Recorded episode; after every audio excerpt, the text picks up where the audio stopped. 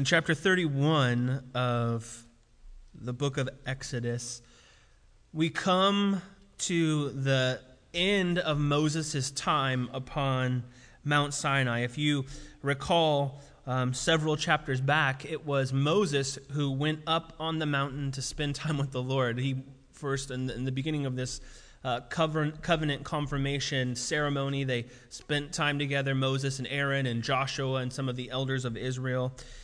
And after a while of time there, the Lord said, Mo, why don't you come up and spend some time with me? And so he went up the mountain, and he has been uh, on the mountain receiving, uh, just speaking with the Lord, spending time with the Lord, and receiving a lot of what we've covered uh, in the past couple weeks instructions for the tabernacle. And he has received um, the book of the covenant, he has uh, received uh, just this insight for how God wants to govern his people through the laws of the book of the covenant, with the civil law and the um, ceremonial law there, and uh, as well as the Ten Commandments. And so we're, we're coming to the end of this time. Moses has received, uh, last week we looked at, uh, he received the um, tail end of instructions for the uh, tabernacle. We looked at the bronze basin last week, the uh, anointing oil, the uh, altar of incense. And now he's going to give, the Lord will give Moses some instruction for uh, who's to lead this project. And so we first look at this group of uh, artists that the Lord calls to lead his people. And then we turn to the Lord reiterating uh, the Sabbath. He's coming back to this again. And so uh, this morning we will kind of look a little bit at the artist, but a, a little bit more about kind of the uh, little uh, theology of art light. Like we're not going to go like crazy in depth, but we'll give us some guidelines for how we ought to think about uh, the art that God commissions, and then we'll look at the Sabbath again once more. We read first about these uh, two men who are called by God in uh, verse 1. The Lord said to Moses, See, I have called by name Bezalel, the son of Uri, son of Hur, of the tribe of Judah, and I have filled him with the Spirit of God, with ability and intelligence, with knowledge and all craftsmanship, to devise artistic designs, to work in gold silver and bronze, in cutting stones for setting, and in carving wood to work in every craft. And behold, I have appointed with him Aholiab, the son of Ahisamach of the tribe of Dan.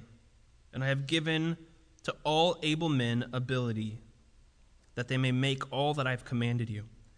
Then we find this list of the things, the Lord reiterating it the tent of meeting, the ark of the testimony, the mercy seat that is on it and all the furnishings of the tent the table and its utensils, and the pure lampstand with all its utensils, and the altar of incense, and the altar of burnt offering with all of its utensils, and the basin and its stand, and the finely worked garments, the holy garments, for Aaron the priest, and the garments of his sons for their service as priests, and the anointing oil, and the fragrant incense for the holy place According to all that I have commanded you, they shall do. And so we find here in this uh, first portion of chapter 31 the name of the artists who will lead this project. Moses uh, is trained in uh, the Egyptian methods, and he grew up with an uh, education in architecture, and he grew up with this understanding. But the Lord has these two men who are called for this purpose specifically. We find that that's one of the most important things as uh, God's people. Now, you might be saying, like, hey, I'm not an artist. Uh, I don't have skills in this manner. What, what the Lord is saying here when He's calling these specific artists, these people that He's gifted, the, the word art there, it, it really means to um, to craft or to, to work at something skillfully, to make something for a purpose that is not just practical. You know, so this would be something that you would do if you uh, made a card for somebody. You are working on a craft or a skill, a project. This would be uh, this. It would qualify if you um, practiced in a sort of dance routine or you uh, sing. You are making something for a purpose that is other than just a completely practical tool. So this really applies to all God's people. If you if you remember that God is the creator, he's created all things and as God's people, we are made in his image. And so that means that we take on his character and his nature. And so whether you realize it or not, you are making art in some form. You are, you know, it, it, to the to the smallest level. Maybe for you, that is just you're picking your profile picture on Facebook. Maybe that's your your thing that you're working on. If you have an Instagram, you count. You're an artist. You're selecting and crafting. It's, there's no practical reason to have that. However, uh, they, those things can be useful. And so we look here at these things that God is calling um, his people to. These similar things are, are applicable to us. The first thing that we want to realize is that all of God's people, eh, he calls us to serve him with the gifts and abilities, the talents that he's given us. And these men are called by God. They're not just any men, but they are specifically set aside. And the Lord picks people who have some backing, some skills. We have the first man, Bezalel. He's this master craftsman. And then we've got Aholiab, who is like his number one assistant. He's the, the second in command. Bezalel and Aholiab. Now, I want you to see here that these people are, these men, they're not selected by Moses. They're not selected by other men. They are, uh, there, there isn't a idea where the Lord's like, okay, well, let me, I got this tabernacle thing I want to build, and so I'm going to build a website and we're going to put it up, and then the architectural firms can submit their plans for what they think this is going to be like, and I want to really review your portfolio, and I want to make sure that the, you're qualified to do this. That's not what happens. The Lord says, I got two guys in mind who are going to lead this project Bezalel and Aholiab. And he calls them. It's God who calls them, and he calls them by name. They're, they're not unseen. Maybe they've been honing their skills, they've been working on these things uh, for many years, and people not knowing. And for you, like maybe you've got something that you're working on. Maybe the Lord has gifted you with something you know that it's just like you're in the in the quiet of your own home in your own room there's a specific hobby something that you enjoy something that you're working on that's just like relaxing time for you the lord sees you he knows what you're working on and maybe that art is just for you and him and for the lord to spend time but maybe god will use that for others here he calls these men to use their giftings to serve the lord and to serve others it is god who calls artists these specific artists to something great, something massive. This building that they would be working on is the most important building in the entire world. This is God's house, his dwelling place. But he didn't call them only to, to let them try to accomplish this on their own, he equips them for their calling, right? How, how, how is Moses going to go down and be like, okay, guys, you're going to build a tabernacle? And they're like, what in the heck is a tabernacle? It's not like they've ever built a tabernacle before with these very specific design ideas. So God equips his people to fulfill their calling. Bezalel, he was able to work in a wide variety of artistic media. He was, as we see here, a metal worker, a stone cutter, and a woodworker. Really? That dude is just flush with skills. I wish I had skills like that. And then we've got Aholiab here. He, we don't find the description in this chapter, in chapter 31, but he was also skilled in multiple uh, artistic um, paths. In Exodus 38, we read that he is an engraver, a designer, an embroiderer, in purple and blue and scarlet yarns and fine twined linen. So he was the guy who was like, when God was like, hey, we're going to make these curtains, he's like, I'm thinking of Aholiab because he's got these skills and I'm calling him to do this. We've got the man who is these two men are able to work together to oversee God's people. Now, he, they don't do this project by themselves. God calls them uh, to find other men who he equips. Although these men were well versed in these arts, although they were skillful, what qualified them to work on the tabernacle was the filling of the Spirit of God. This is really what qualifies them to work on it.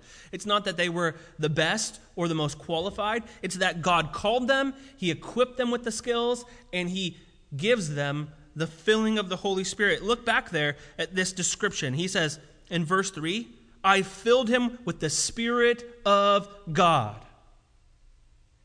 He, these men are going to do God's work, but they are going to do it with the empowering, the ability that the Holy Spirit gives to them.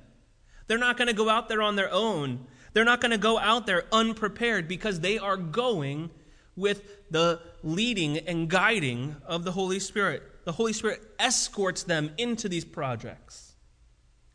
Now, if, if, if, uh, if you've ever sat down to do a kind of an artistic project before, like you either kind of fall into one or two camps. You're either like the there's tons of materials and I'm going to work on stuff and I'm just going to like go crazy and make it. I'm not really super worried about making it perfect. I'm just it's going to be my the journey is a part of it. Or you fall into like the perfectionist camp. And it's like if there's one stray line, and it's like you really have to think it. I'm in the perfectionist camp. I'm like really, yeah. I'm in the perfectionist camp. I like really want to like download the 3D model and like build the wireframe and like think about it and get other people's opinion and come back to it. Uh, this would not be a good project for me to work on without the leading of the Holy Spirit because I would just see a pile of materials and be like, I'm paralyzed. I can't do anything. The Lord's called me to this, but I don't know what to do. It's only by the Holy Spirit leading them that they're able to accomplish this. They're given a specific commission they're given this huge commission. As an artist, what you always want and to dream for is to somebody who just is bankrolling and has an important project to see your art and be like, you know what? I've got this thing I really want you to make. I've just been dreaming up about this building. I've really, I've, I've got this huge wall in my house that's been, uh, it's been waiting for like a masterpiece of a painting. Would you come and just paint something for that? Like that is the the ultimate thing that an artist is hoping for. Oh, would you like to show your work in this museum? But here, these men are just, they're, they're not doing anything. They're camping in the desert. And they're serving their fellow man with the skills that God has given them. And God's like, hey, I got a commission for you. I want you guys to work on this huge project. He calls them.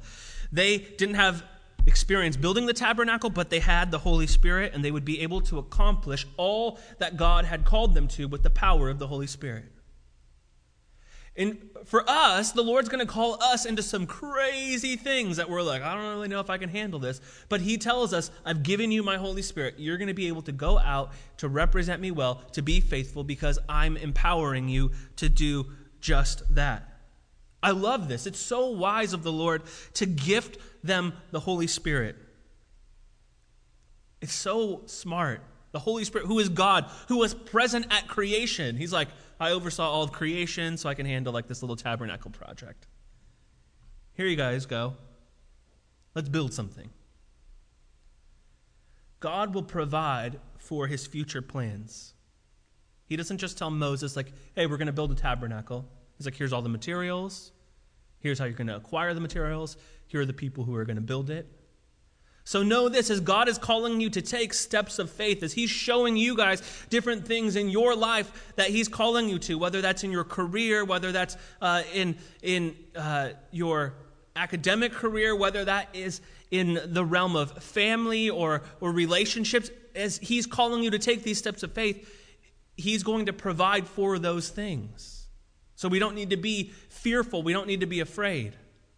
He's going to give us what we need to accomplish His will. But too many times we go in thinking, like, well, here's my plan, Lord, and I've come up with this sweet idea, and so here's all the things that I need. So you better, like, deliver these things. Also, I need a way to accomplish it. Also, I don't want it to be hard. So, like, there, there you go. Make something happen now, God. But this works together with God's will. God provides for His will, not for our will, because too often we, our will is just wrong. we just want the wrong thing. And, and too often we're selling ourselves short. You know, one of, the, one of the things that I really like about uh, going trick or treating on Halloween with, with the kids, and I remember this from being young, is when you go and uh, there you go to the houses and uh, you know you're you're going through the neighborhood and every once in a while you you find the uh, the houses that give out the full size candy bars right? Like they're not messing around. They're going big. You know and you're going to get around with the kids and it's like oh yeah oh fun size great. Like the little nibbler awesome. And and then you come to the and we've got our eyes set on like the full size. It's like okay we gotta i'm gonna i'm fine i'm gonna settle for the little like fun size but the full size is what i want that's what i'm after you're rushing house to house and then there is that time where we're tempted to settle for that but really what what's happening is there's another size the king size the king size goes beyond the regular size. It's like, right? The king size is meant for the king. And so, too often when we're seeking out things that we want, we're looking for like the full size, and we're like, well, we're currently dealing with the little nibblers and like the fun size. It's like, fine, like, I'll, everybody gets the fun size, whatever, not special. I want the full size, ah, you know. We're all getting mad and tired as we drag along. And the Lord's like, well, if you just listen to me, I would show you where the king size is. Because I'm the king and I know where the king size is. I can bring the king size to you. But we're like pouting over the fact that like we didn't get, you know, the full size. We settle too short too often. And so we have to trust in God's calling, his empowering, his provision.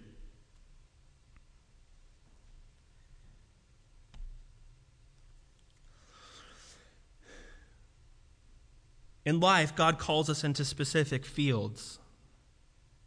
Some of these things are career choices, but one of the things that I've seen God provide for supernaturally, just absolutely in miraculous ways, is passing into the role of becoming a husband. This today is our 12th anniversary. This morning started. Today's our 12th anniversary. We, uh, we got married when I was, I turned 20, like 20 days before our wedding, and Corinne was 19. Right? All the books say that's a bad idea. all the podcasts, all the talk shows say that's a terrible idea. That's what they all say. But there is a supernatural ability that God gifts his people with when he calls them into something. I remember so vividly, so specifically standing there on the little stage with uh, my friend who was marrying us. He's a pastor, it's not just like a random, like, we didn't get like the, the internet ordination.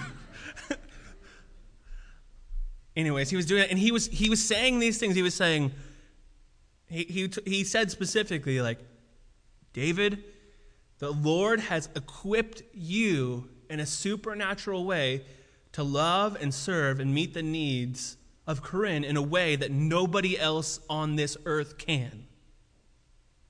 And that doesn't come through reading a book.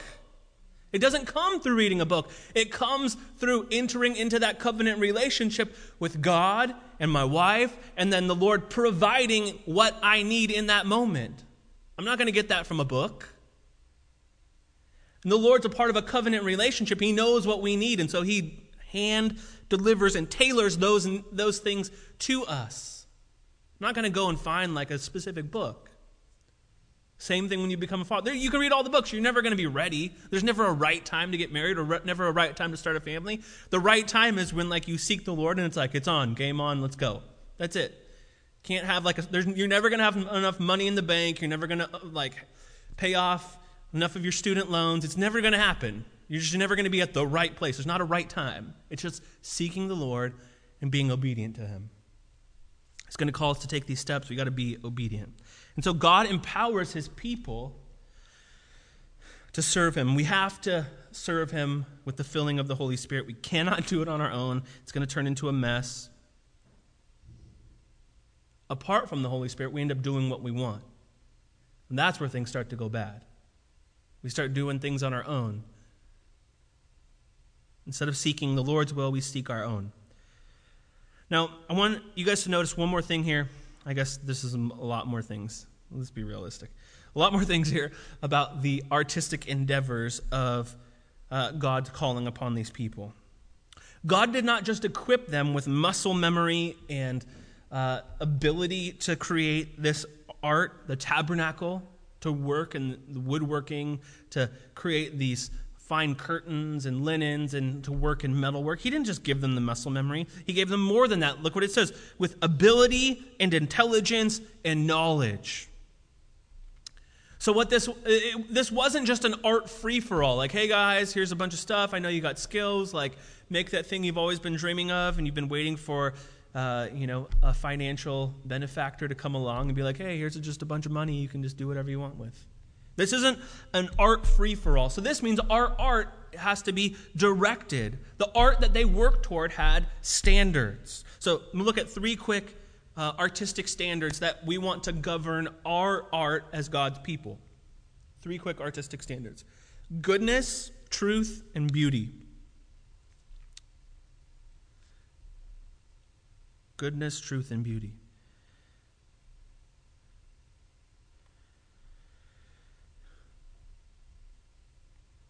Goodness, I believe, can be, uh, I was going to kind of talk a little bit about that, but I think it can be summed up real succinctly in the book of Philippians. In Philippians chapter 4, the Apostle Paul is speaking to the Philippian church about having joy and being protected by joy. And what he tells them, one of the ways is to set their minds on who Christ is and to be, uh, to be found in a place where they are to be like him, to be content in all things. But he, in chapter 4, he uh, describes what they should do, a prescription he uh, describes it this way in Philippians 4, verse 8.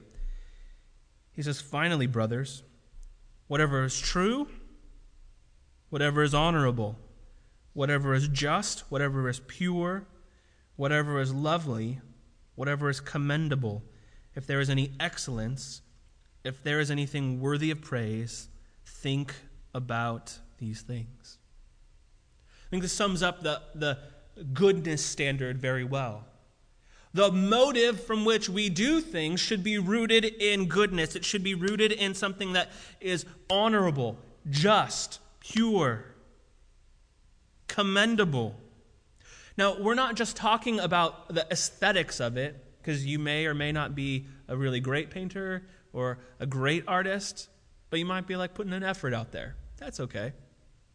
We're not talking about the aesthetics. It doesn't have to be perfect and you don't have to be perfectly skillful, but the motive behind what we're creating, the things that we're doing, the songs that we're writing, the way that we're moving our body in dance or rhythm, the way that we're uh, performing these things, they should fall under these categories. The second thing is that it should be true. Art must be true. It has to portray things the way they really are. Now, this doesn't mean that you can't have like a you can't have like allegory in your art. Not, we're not saying no symbolism because the tabernacle is full of symbolism, right? That's the whole thing. The whole thing about the tabernacle is there it's hugely symbolic. It's about God's goodness, but it's massively symbolic. It's everything every single thing. The altar has a specific meaning. It has, uh, it's speaking something. So it has to be true. It has to portray things the way they really are. And the tabernacle does that, both through the way that God, uh, man approaches God and de- declaring who God is. And so uh, each part of the tabernacle says something about God. The ark represents his throne uh, the base and the altar, the veil connected with His holiness. So, in our art, the things that we're doing, there has to be uh, truth connected to it. Now, it doesn't have to be only purely truth about God, it can be truth about the state of, uh, of things in the world.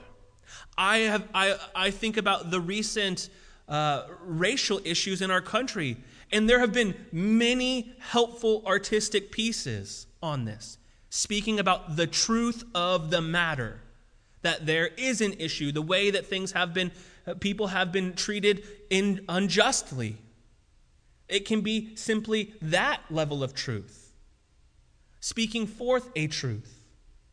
It can be both good and true.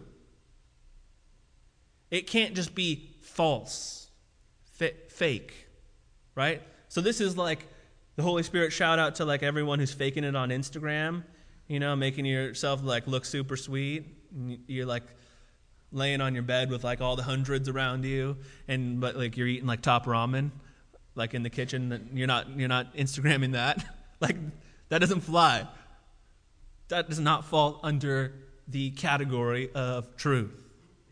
Be real, be true, speak truth, and use the art, the talents, the giftings that God has given you to declare truth. Um, but there's there's a, a kind of last connection to this beauty. To God, beauty is important. The form of the art is just as important as the function. Now, a lot of times when we have art that is truthful, it's full of declarative statements about truth. It's making a specific um, declaration about the state of society or culture. It's it's being used in some allegorical way. A lot of times that art is truthful, but it's not beautiful. Here's what I mean. In the midst of the art that we are creating for God's glory, it can be truthful. This doesn't mean, uh, you know, it can say these, these things that are realities in the world that are absolutely horrendous and ugly but in the midst of that art, in the midst of that, God's people should be able to put forth redemption in the middle of brokenness. So if the art that you create and you're working towards has an ugly truth to it, if it's dark, there should also be a connection to redemption. Now, that doesn't mean like, okay, only the art that we make has to be like all like smiley faces and trees and flowers everywhere. There can be brokenness in the world, but there can be redemption in that art. Maybe, maybe for, for you, this is a series of blog posts that you're writing about like your testimony, about like how gnarly your past life was. But you're writing from the perspective that God has rescued and saved me. I'm a new creation now. The point is not to glorify the old, but to lift up Christ. Maybe the paintings that you're working on are intense, they're speaking forth a real truth, but you're declaring, that's what God has rescued me from. So your, your artwork doesn't have to be all like happy and evangelistic and, you know, like we're not looking for like cheesy, lame stuff. But we are looking for the story of redemption after all, that is the message of the church. We are the only group of people in the world that branding companies would totally look down upon because our logo, our symbol, is an instrument of execution. We have a cross. We put that forward as our main piece of art that we all look to, that we share the cross. The most horrible, ugly place of execution where the most unjust execution in all of history happened. That's, that's our main piece of art that we're celebrating. We see this both in just the, the shape, the form of the cross. We see this in sculptures. We see this in paintings all throughout history. But the beauty of the cross is that at that cross, in that work that Christ uh, participated in, that he gave his life for us, we have life. He was killed in an unjust manner. He got something that he did not deserve. He was punished in a horrific way, but we got life. There's beauty in the midst of a story of brokenness. So, goodness, truth, beauty. And then here's kind of just a, a like random, not random, but a helpful, a helpful guideline for artistic standard, the things you're working on. don't violate the Ten Commandments in your artwork, right? Don't make idols. Uh, don't don't glorify like some of the things that are happening. Don't make pictures about like, hey, like I hate my parents, blah blah blah. You know, like honor your mother and father. Commandment number five. Like maybe don't make like the I hate my parent painting. That's probably not a good idea. So don't violate the Ten Commandments in your creation of your art. Now, the last thing that we want to remark about art here is it is for God's glory. It is for God's glory, not for our own.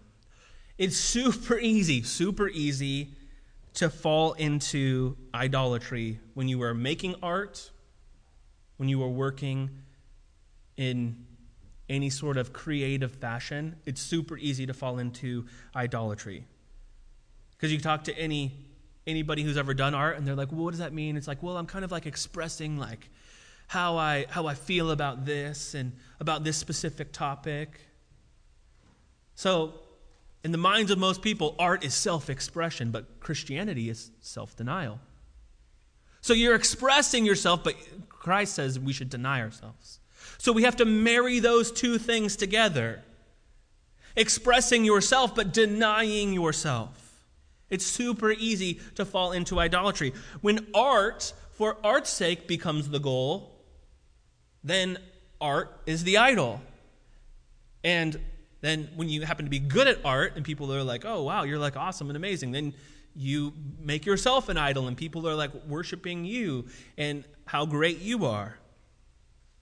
Selfish ambition, personal gain can creep up so easily. So make art, but make it to the glory of God. It's, it's, it's too easy. I was reading one story of uh, the painter uh, Matisse. He completed these masterful paintings in uh, the Chapel of the Rosary at Venice. And in the midst of this, kind of completing these things, it's recorded that he, he stepped back and he proclaimed, I did it for myself. I did it for myself. And one of the Catholic sisters was in the area and she overheard him, like saying that. And she said, But, but you told me that you were doing it for God. And he just replied, Yes, but I am God. That is the level that art can be taken to. The art was in God's house for to be experienced and enjoyed by God's people. but this man found his ultimate identity in this commission, in his work. That is where it will go quickly. And so everything that we create should be for God's glory. Now, this doesn't mean that we only create Christian things, uh, but it means that everything that we do, we do wholeheartedly unto the Lord. We work with all that He's given us for Him. So, whatever field that you're in, whatever thing you're working on, the way that you make God glorifying art is do it well, do it faithfully, check your heart. That's it. If you're going to write a blog, you're going to write a Facebook post, you're going to post an Instagram. God's glory. Do it unto the Lord. Now we transition in verse 12 and we look at the Sabbath. Stick with me here, we'll move, we'll move quickly through this. The Lord said to Moses, You are to speak to the people of Israel and say, Above all, you shall keep my Sabbaths, for this is a sign between me and you throughout your generations, that you may know that I the Lord sanctify you. So, why in the world are we talking about the Sabbath again? Because, like, we've talked about the Sabbath a ton already. Uh, what's, being, what's happening here is the Lord is returning to the Sabbath because it's a big deal. That's just really what it is. He's returning to it again because it's a big deal. It's mentioned five times, at least five times in the book of Exodus. And the Sabbath by this repeated mentioning of it, it tells us that this is a central issue. It's not a perimeter issue. It's not something that's like, hey, like, don't really think too much about that. it's not a secondary issue, it's a, uh, it's a central issue to the Lord. Now we find that the Sabbath is codified in the Ten Commandments. It's commandment number four, but it's introduced before the Ten Commandments are even talked about in Exodus chapter 16. The Lord tells them, like, hey, you're going to start having these Sabbaths, these times of rest. In, uh, when we looked at the Sabbath, uh, and we've looked at the book of the covenant, we introduced the three types of law the moral law, the civil law, and the ceremonial law. And so we find uh, it codified in the moral law, the Ten Commandments. And this includes the Sabbath, so we practice the Sabbath still today. It's in the moral law, so it's something we practice. Now, if there's one commandment of the ten, besides the first one, besides the first one, because, you know, if you break one of the others, you've broken the first one. If there's one of the commandments that we're breaking consistently, I bet you it's number four keeping the Sabbath. Because, like the children of Israel, we probably tend to have the same thought like, eh, that one's probably not that big of a deal anymore. Like stealing, killing people. Yeah, I can see how that's like a problem. Uh, you know, coveting, lying. I, I could see how those are bad things. But, like, when it comes to like Sabbath, and it's like, oh, that's not really that big of a deal. It's easy for us to overlook this one. I, I, uh, I felt the conviction of the Lord this morning as I was uh, driving here and I was coming up the street, and there was one of the uh, shiny, bright white Amazon trucks. That had like the little A on the side, and the guy was delivering a package, and it was like, you know, Amazon has like these special Sunday deliveries where they don't get delivered by UPS. Like I just, I, I like drove right next to him, and like I, for a second, I was like, I just need to roll down my window and be like, "You are a true American hero, delivering package, delivering my Amazon packages on Sunday." And I was like, "Well, maybe he's not a believer." I was, I was just like, "Oh, there I go again, trying to get people to work on the Sabbath for me, deliver my packages, getting all sucked in." It's so easy. So, this commandment here that we find why God is repeating this again now is put here to remind Bezalel and Aholiab and the rest of Israel's artists who are going to be a part of the tabernacle uh, construction that they do not have to work on the tabernacle at all times.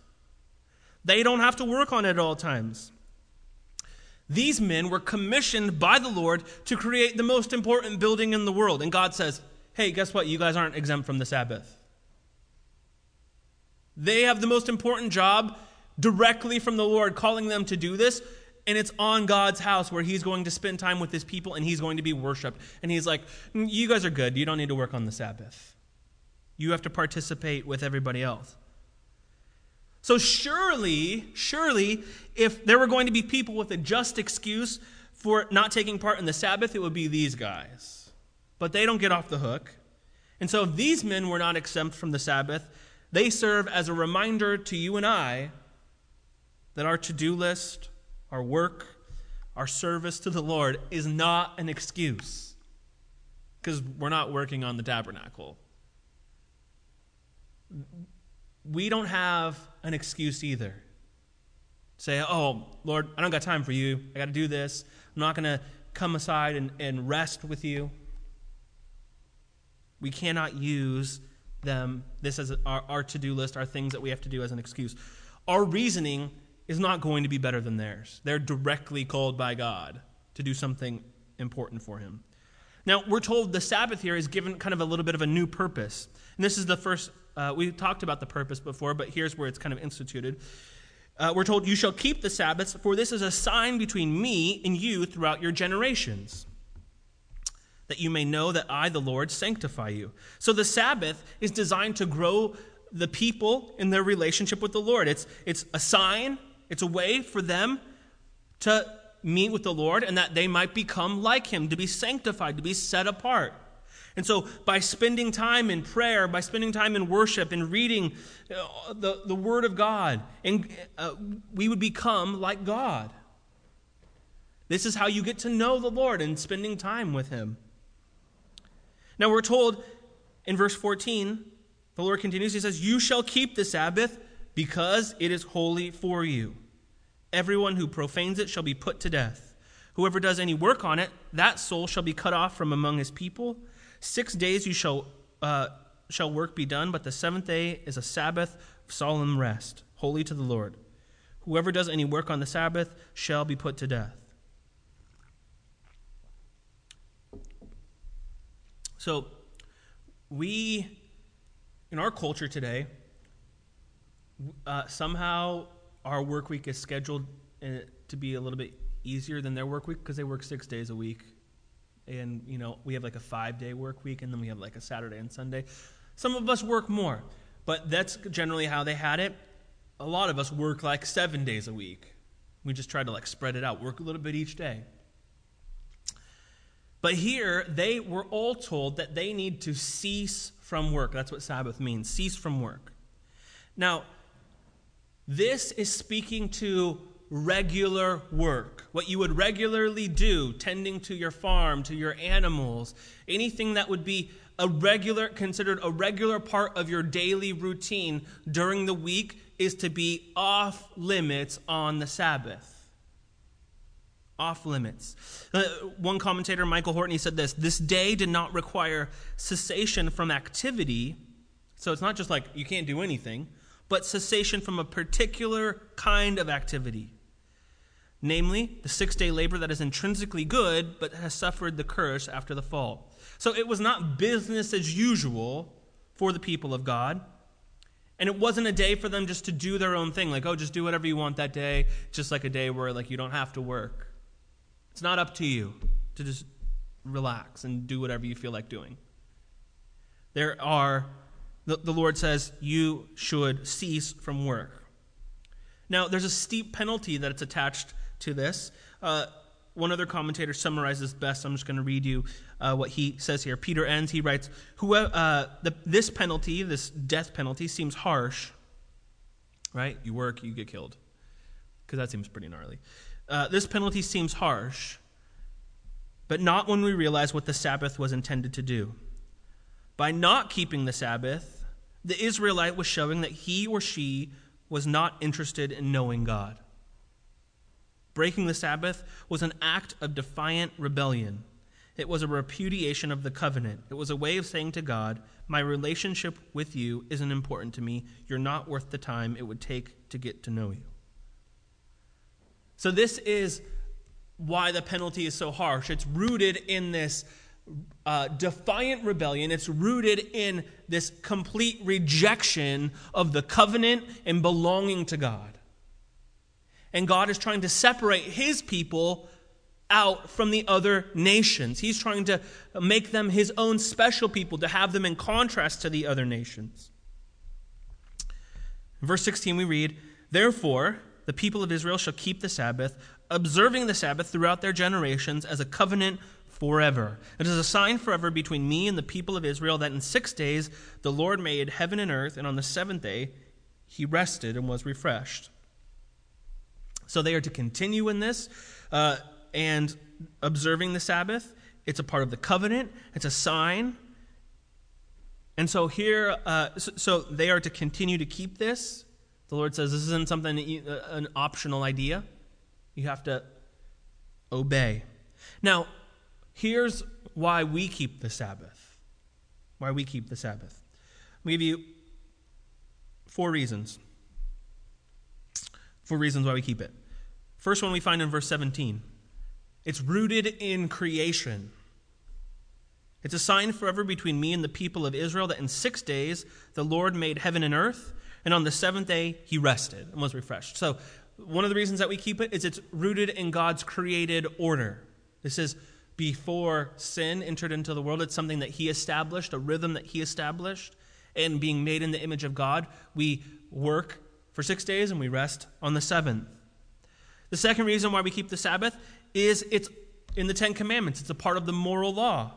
Now, we see that the, uh, the moral law is a part of the law that we still keep. The uh, ceremonial law, which points to Christ, is something that we don't do not keep because Christ has come, and the civil law is designed to govern Israel, and we're not Israel, so we don't keep the civil law. But this is a part of the moral law, the Ten Commandments, and the Ten Commandments are still in uh, applied to today. The third reason why we keep it is that the early church practiced the Sabbath. The early church loved meeting together on the Sabbath, although uh, by then they changed it to Sunday instead of Saturday. They switched it around. Now, for them, they did, I mean, essentially, they didn't really change it. The Lord changed it. Because this is rooted in the resurrection of Christ. In, the, in their minds, they said, the Sabbath is, we understand that it's truly pointing to Christ. We understand that He is our true rest. And so, therefore, we rest on the day that Jesus resurrected. We celebrate Him on Sunday. And so, they, in the New Testament, they changed to calling it the Lord's Day uh, instead of the Sabbath. Now, the fourth reason, and this is probably the most important reason why we keep the Sabbath, is because Jesus affirms it. Jesus affirms it. One would think that Jesus rolls up on the scene and uh, knowing that he is the true Sabbath, he is the true rest, he rolls up there and he's talking with the Pharisees and uh, the scribes and everybody, and he's like, "Look, you guys are doing it all wrong. Like that's not. You don't really need to do that because like I'm the true Sabbath. Like we're done with that. Don't worry about it." That's not what happened. In Mark chapter two, uh, there is a, an instance recorded, and there's multiple instances here, but here's just one of them. As on the Sabbath, they're going through the grain fields, and Jesus' disciples are picking some of the grain, and they're eating this, and essentially like you know there's the little grain that's inside of the little chaff husk and so they're taking it out and so they get they get like dinged for like reaping and harvesting because like they basically ate like a sunflower seed. Uh, and so they're going through and the pharisees are like all angry. They're like why are you not doing why are you doing what is not lawful on the sabbath? That's what, that's what they asked jesus. Why why are your disciples doing this and at that point, Jesus doesn't say, Well, you guys, don't you really know that that, that, that it's not a big deal? He doesn't do that. He affirms the Sabbath. He says, Have you never read what David did when he was in need and hungry? And then he talks about the tabernacle and, and, and how he went into the house of God when he was hungry and he ate the bread that was only for the priests. He's like, He went in and he had this bread. It wasn't lawful, but only for them, for the priests to eat. And then he tells them this the Sabbath was made for man, not man for the Sabbath. So the Son of Man is Lord even of the Sabbath. He's like, you guys got it all backwards. This is designed for you. He says, guys, I'm not rejecting the Sabbath. I'm all about the Sabbath. In fact, I'm Lord of the Sabbath. I'm so about it, I'm more about the Sabbath than you guys are, is what he comes up back with. Jesus spent time uh, worshiping in the synagogues on the Sabbath. He taught on the Sabbath. And so it's his demonstration that he is Lord over the Sabbath, although he is our true Sabbath rest. He says that this isn't something that has passed away, that we continue to celebrate the Sabbath and to practice the Sabbath, to rest in him. So it's Jesus who ultimately affirms the Sabbath, calling himself the Lord of the Sabbath. Now, uh, lastly, here we read well, let's get to one thing the penalties. Why don't we get killed then when we're breaking the Sabbath? Because we got to deal with that kind of awkward situation.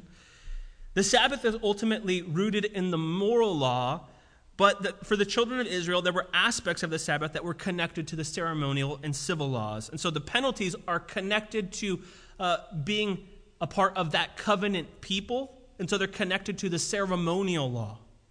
And so because Christ has come, because Christ has fulfilled the ceremonial law, because Christ has created a new covenant that we are under, the penalty is no longer applicable for the New Testament people, for post cross.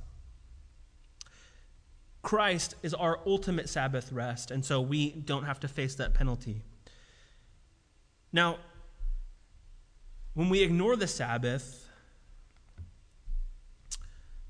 what we're essentially doing is we're saying that we're trusting in our own strength rather than the strength of the Lord. Because by ceasing to work on the Sabbath, what we're doing is we're letting go of control. We're saying, like, hey, it's okay if other people are going to outwork us on this day. Let them. It's okay that people are going to go into, into the office and I'm not going to go into the office on that day. It's okay that they're going to schedule a meeting on that day and I'm going to say, like, I'm unavailable for the meeting. Because we're letting go of control and we're putting the control back in the Lord's hands. We're telling the Lord, You're more important than our tasks, than our titles, our opportunities. Because isn't it the Lord who gives us those opportunities? Isn't it the Lord who uh, ordains that we go into those jobs and careers, those spheres of influence that He has allowed us to be in? So we don't want to place ourselves in the position of God. We finish in verse 18. He gave, to, uh, he gave to Moses, when he finished speaking with him on Mount Sinai, the two tablets of the testimony tablets of stone written with the finger of God. So Moses had been up on this mountain for 40 days, 40 nights. God gives him the instructions for the tabernacle, book of the covenant, and he gives him the Ten Commandments. These are written on two stone tablets. And so, well, one of the things I really like about this is it's not like today. You know, it's like, oh, we, were, we wrote it in a Word document where someone can be like, replace, like, I don't really like that one. God wrote this in stone. That's so hardcore. I love it. It's like you can't erase this. But it also tells us it's written with the very finger of God. It's not that he's saying that, that God had like this really crazy long finger that like reached down and like lasered it in and like super lightning or whatever, however you're envisioning it in your head. What he's saying here is the full weight of divine authority is built into these laws. They are handed down by God, given by God, engraved in stone, and they are unchangeable by man. He wants us to feel the intensity of this law. They come with the seriousness of knowing who God is his holiness, his character.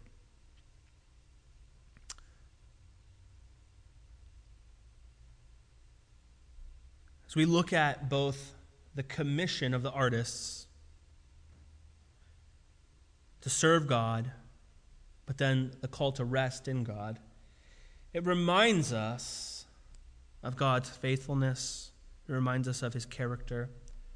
One of the things that it does for us is it, it uh, uh, the Sabbath is just so um, helpful when we think about it, um, more than just like, you know, a day off. Don't think about it as like a day off. Like throw that out the window of your mind. Sabbath is not a day off. It's a day of rest. When we think about the Sabbath, we look at the Sabbath, it calls back all the way to creation. It echoes of the garden we, we see in the Sabbath. We look back at the Exodus where it's introduced multiple times. We look back to the resurrection. We see Christ alive and his people celebrating the Lord's day. But we also look forward to our ultimate eternal rest. In the book of Hebrews, uh, chapter 4, verse 9, we read this There remains a Sabbath rest for the people of God. For whoever has entered God's rest has also rested from his works as God did from his. I love that. There remains a rest for the people of God. We will have this ultimate rest. We don't have to worry about striving, about doing things, trying to create our identity in any way, shape, or form because we've ultimately rested in the works that Christ has accomplished on our behalf. And so when you come to consider the rest of your day today, the Sabbath, the Lord's day, Ask Him, What do you want to do on your day, Lord? Because I find myself thinking, like, What do I want to do on your day, Lord? It's not my day, it's your day, Lord. What do you want to do on your day? Let's ask Him together. He's so faithful to show us what He wants to speak to us. Let's pray. Lord, we're so thankful for your um, Sabbath design. We're so thankful for the artistic um, guidelines that you've put in place. We're so thankful that you've shown us how we can know you more and enjoy you through time of prayer, reading of your word. And Lord, we want to celebrate um, that true rest that you give us this morning. We want to cease from work. We want to rest in you, trusting in your ultimate work upon that cross, your death, your resurrection. And so, Lord, be glorified in your church as we lift our voices and our hands to you now. We love you, Jesus. Amen.